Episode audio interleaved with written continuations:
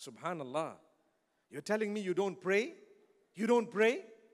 Well, I want to pray. Well, what's stopping you? I think I'm too bad.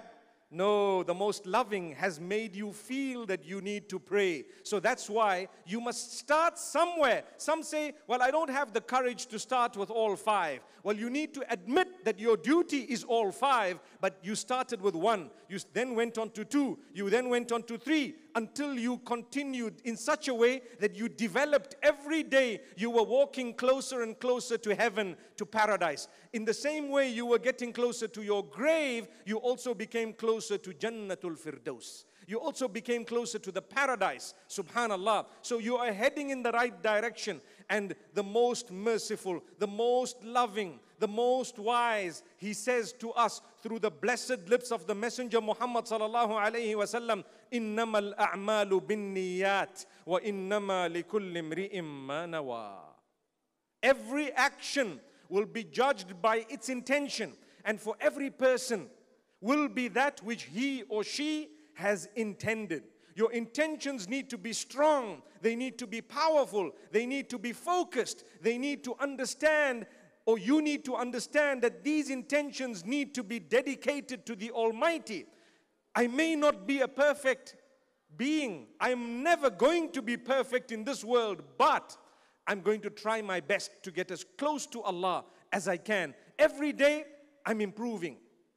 And this is why when you love someone, you don't want to harm them, you don't want to disrespect them, but more than that, you don't want to displease them.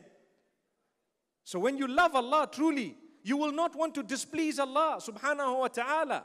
And sometimes what Allah subhanahu wa ta'ala does, He keeps us in a negative situation so that we get closer and closer and closer to Him. You know, many people, they start praying after they've had a problem. I said this a little bit earlier in my previous talk, but I'm repeating it. People start praying when they have a problem. Wasn't that problem a blessing from Allah? It made them a better person. It made them get closer to Allah. So don't think it was the punishment of Allah that you suffered a disease, or you went through an economic hardship, or you went through a marital problem or something of that nature. If it brought you closer to Allah, then Allah is the most wise. He knows why you were inflicted with that. He knows it.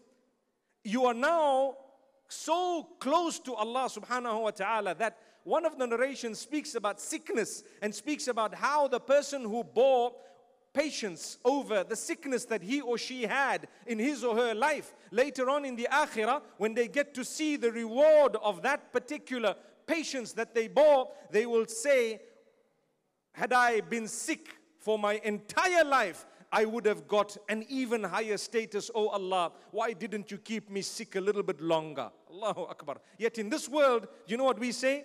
We cannot bear 1 minute of sickness. Even if your throat is scratching you inside as you swallow, you get irritated. Everyone would, wouldn't they? But the patience that you bear, that is closeness to Allah.